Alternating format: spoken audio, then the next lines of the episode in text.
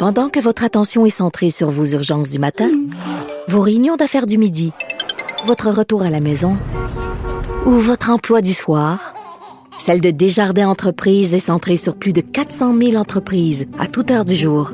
Grâce à notre connaissance des secteurs d'activité et à notre accompagnement spécialisé, nous aidons les entrepreneurs à relever chaque défi pour qu'ils puissent rester centrés sur ce qui compte, le développement de leur entreprise. Ici Ricardo. Et Émilie, marchand d'IGA. On a envie de vous inspirer à bien manger. À moins de 5 la portion. Suffit de repérer les produits valeurs sûres et de les cuisiner avec une de nos recettes. Les valeurs sûres, c'est bien pensé, hein? Bien sûr! Détails sur IGA.net. Vous écoutez Martino. Tout ce que vous venez d'entendre est déjà disponible en balado sur l'application ou en ligne au cube.radio. Est-ce qu'on a changé le code de la route pendant la nuit? Euh, c'est l'impression que j'avais en m'en venant. J'ai dit peut-être que j'ai peut-être que j'ai raté cette nouvelle-là. Ils ont changé le code de la route parce que, bon, il commence à faire beau et c'est la saison des cyclistes. Et là, ben, c'est la chronique annuelle de mon oncle Richard sur les cyclistes. Alors, je m'en venais, je descendais la rue Saint-Hubert, et là, j'avais la lumière verte pour moi. Et là, il y a un cycliste qui est passé sur la rouge super rapidement. J'ai dû freiner à la dernière minute pour ne pas le heurter. Et lui, évidemment, m'a envoyé le finger et il a continué. Le code de la route est très clair. Les cyclistes doivent arrêter au stop et au feu rouge. Et moi, je demande comment ça se fait. Parce qu'ils n'ont pas changé le code de la route. Comment ça se fait que les policiers ne l'appliquent pas? Est-ce qu'il y a vraiment des cyclistes qui ont eu des contraventions? T'arrêtes le cycliste, puis là, c'est pour les protéger, là pour protéger les cyclistes. Alors, tu donnes une contravention, tu demandes, évidemment, qu'ils n'ont pas de, maintenant, ils n'ont pas de plaque d'immatriculation sur les vélos. Euh, ça, c'est un autre débat. Mais je sais pas, tu demandes l'identité, les papiers, etc. Tu donnes des contraventions. et quelqu'un qui se fait frapper par un vélo à toute vitesse, parce que, bon, tu sais, les enfants, ils font attention aux, autos quand ils traversent, mais les vélos là, qui ne respectent pas le code de la route, vous représentez un danger envers les piétons. Le savez-vous? Il y a déjà quelqu'un à Montréal qui a été frappé par un vélo qui n'avait pas fait euh, son arrêt stop et qui est mort de ses blessures. C'est déjà arrivé, donc faites extrêmement attention. Je le dis chaque fois, si vous voulez, là, si vous êtes contre le code de la route, puis vous trouvez ça que c'est trop sévère envers les cyclistes, ben il y a certainement des associations de cyclistes. Faites du lobbying, tentez de changer le règlement, mais d'ici là, le règlement est le même pour tous. Vous devez arrêter au stop et au feu rouge. Donc, c'était ma chronique euh, annuelle. Il y a plein de gens qui ne connaissent pas le code de la route. Il y en a plein. Tu sais, quand tu es en auto, puis tu veux tourner, tourner, puis tu peux pas tourner parce qu'il y a des gens qui traversent. Les piétons, je vais vous expliquer quelque chose, OK? La lumière est verte, est rouge, est jaune. C'est pas pour vous. Ça, c'est pour les automobilistes. Vous, ce que vous devez regarder, c'est la petite main rouge et le monsieur blanc qui marche. OK? Quand la petite main rouge est allumée, même si le feu est au vert, vous ne traversez pas la rue parce que si le feu est au vert, il s'adresse aux automobilistes en disant vous avez le droit de tourner et vous pourrez tourner en toute sécurité parce que il y a la petite crise de main rouge qui dit aux piétons de ne pas traverser. Vous traversez quand il y a le petit bonhomme blanc. Christy, faut-tu faire un cours du code de la route à tous les citoyens québécois? vous ne comprenez pas le code de la route. Bref, c'était ma montée de lait de, ce matin. Autre chose. Alors, euh, Sophie, ma blonde, écrit aujourd'hui un autre programme de discrimination positive. Il y en a, il y en a tout le temps, là. Tu sais, on veut pas d'hommes blancs, on veut pas bon, d'hétérosexuels et tout ça. Et là, quand il y en a un, on dit, ben, il y en a rien qu'un après ça, il y en a trois. Oui, mais il n'y en a rien que trois. Après ça, il y en a dix. Oui, mais il n'y en a rien que dix. À un moment donné, tu sais, ça va prendre combien de programmes comme ça pour qu'on se dise, ben là, ça n'a pas de bon sens. Là, ça n'a juste pas de bon sens. Alors, c'est une maison d'édition. En fait, c'est les Herbes Rouges. euh, qui ont euh, publié une offre d'emploi. Nous lançons spécialement l'invitation aux personnes autochtones, racisées ou non blanches, ainsi qu'aux personnes de genre féminin, disent pas aux femmes, aux personnes de genre féminin. On appelle ça des femmes. En tout cas. Ainsi qu'aux personnes de genre féminin. Donc, si moi j'arrive puis je dis je suis une femme, non, mais, mais dans ma tête, je suis une femme. J'ai changé au cours de la nuit. Maintenant, Richard Martineau, c'est une femme. Est-ce qu'ils vont me faire faire passer un test psychologique pour voir est-ce que je mens? Est-ce que c'est vrai que je me considère comme femme? Comment tu peux savoir que quelqu'un est vraiment femme dans sa tête ou pas? Tu penses à un test ou quoi? Bref, en tout cas, je reviens là-dessus.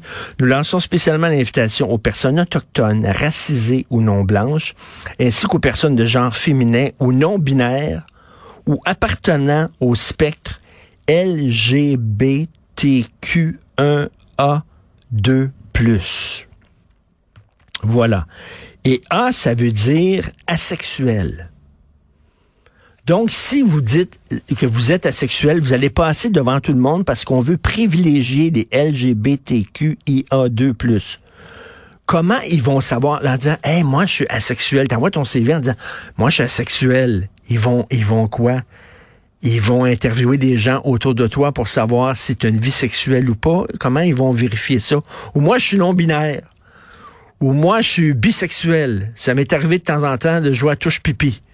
Ils vont et de, comment ça se fait que un employeur s'intéresse à la vie sexuelle de ses employés? Il semble que c'est pas de leur Christie d'affaires. Pierre-Éliott Trudeau avait dit l'État n'a pas d'affaires dans la chambre à coucher des gens. Et c'est exactement la même chose pour les employeurs. Et là, de plus en plus, Radio-Canada fait ça dans ses offres d'emploi et dans ses promotions. Ils vont tenir compte de la vie sexuelle de leurs employés, des candidats. Si tu es bisexuel, tu passes avant quelqu'un qui est hétéro. Ou si Quoi cette niaiserie-là? L'ONF fait ça aussi. Et là, si vous êtes de genre féminin, c'est, c'est du délire. Je m'excuse, C'est du délire. Littéralement. Et moi, je suis convaincu que c'est tout le temps comme ça. Et surtout au Québec, on passe tout le temps d'un d'un extrême à l'autre. Et à un moment donné, le balancier va revenir au centre là, en disant c'est correct, oui, la diversité, bien sûr, une meilleure représentativité des, gens, des minorités, bien sûr. Mais de là à dire que on va s'intéresser à ta vie sexuelle ou si t'es blanc, hétéro et homme, euh, tu passeras pas, euh, on va prendre ton CV et on va le mettre dans la déchiqueteuse. C'est ridicule. Et c'est de la discrimination. Et j'aimerais ça, moi, une fois qu'il y a quelqu'un au Québec qui porte plainte à la Commission des droits de la personne en disant, moi, je suis un homme blanc hétérosexuel et je vois dans l'offre d'emploi que vous allez privilégier d'autres, donc, et, que même, non seulement vous allez privilégier d'autres, mais vous voulez rien savoir de moi. Donc, je vais, je porte plainte et c'est de la discrimination. Parce que dans, je sais pas si vous avez déjà remarqué, dans l'expression discrimination positive, il y a le mot discrimination. Il semble qu'on devrait être contre toute forme de discrimination et une discrimination ne peut pas être positive. Comme un parti peut pas être à la fois progressiste et conservateur. Je le dis, comme une porte ne peut pas être ouverte et fermée en même temps. Comme une femme ne peut pas être enceinte à 10% Tu l'es ou tu l'es pas. Alors bref, c'est de la discrimination. J'aimerais bien que quelqu'un porte plainte euh, officiellement à la Commission des droits de la personne pour savoir comment eux euh, comment eux trancheraient là-dessus. Et en terminant, c'était le convoi de la liberté. Le convoi de la liberté. Ce week-end, Christy, on peut aller dans les restos, on peut aller dans les bars, on peut recevoir autant d'amis qu'on veut, on peut être reçu, etc. Tout ce qui reste, c'est le masque. C'est le combat de la liberté. Puis là, je me demandais, c'est quoi cette affaire-là? Et là, j'ai jasé avec Alexandre Moraville-Wallet, mon ami et collaborateur ici, et qui est arrivé avec une théorie que je trouve super brillante. Euh, il est au micro. Tu peux-tu me parler? Ah donc rapidement. Dis-moi donc ça. Alexandre Moraville-Wallet qui est là. Rapido presto. Une minute. Dis-moi dis ta théorie ben, sur... voici Richard. Bonjour. Bonjour. Ben écoute, c'est assez simple en fait là. C'est même euh, ce, ce, ce n'est qu'une théorie, je le dirais comme ça. Euh, mais donc très sincèrement, en me promenant, moi, sur divers groupes, justement, là, de, de, de, de camionneurs pour la liberté, là, c'est plus trop les camionneurs, là, c'est un peu tout le monde maintenant. Euh, c'est une thématique qui revient beaucoup. La loi 15 du gouvernement qui doit donner plus de pouvoir, entre autres, là, pour protéger les enfants hein, dans tout ce qui est DPJ. Des, C'est-à-dire que quand, quand, quand, quand on décide de, l'avenir de l'enfant, on, on, on, va prendre, on va prendre en considération l'intérêt de l'enfant, non l'intérêt des parents. L'intérêt de l'enfant en, en premier, premier, avant l'intérêt des parents. Ça va donc donner plus de pouvoir à la DPJ pour aller aider des enfants. Mais ça, c'est parce Mais que... pourquoi le convoi de la liberté s'intéresse à ça? Ben, pour une raison bien simple. Il y a beaucoup de complotistes là-dedans, Richard. Je sais pas si, si Ben tu oui. es au courant. Il y a énormément de complotistes. Et qui dit complotiste dit mouvance QAnon, entre autres. Puis quand on parle de QAnon, on parle de gens qui craignent un trafic d'enfants à l'échelle mondiale, les gouvernements euh, corrompus dans le deep state qui marchandent des enfants d'un pays à l'autre, un trafic de pédophilie. Bref, c'est un espèce de spectre, une lubie Hein. du complotisme qui revient constamment, celle-là, la peur de la pédophilie, la peur du trafic La d'enfants. peur que le gouvernement enlève les enfants aux parents. Exactement. Et c'était une de leurs principales, ils s'en sont pas cachés, là, les organisateurs, un des organisateurs, entre autres, arrêtait pas de parler dans ses vidéos, il invitait les gens à venir, à venir manifester, oui, pour la liberté, mais aussi, il disait contre la loi 15. Là, tu te dis, mais qui est contre la loi 15? C'est là pour empêcher qu'il y ait, d'autres Ah, fillettes ouais. martyrs comme à Granby.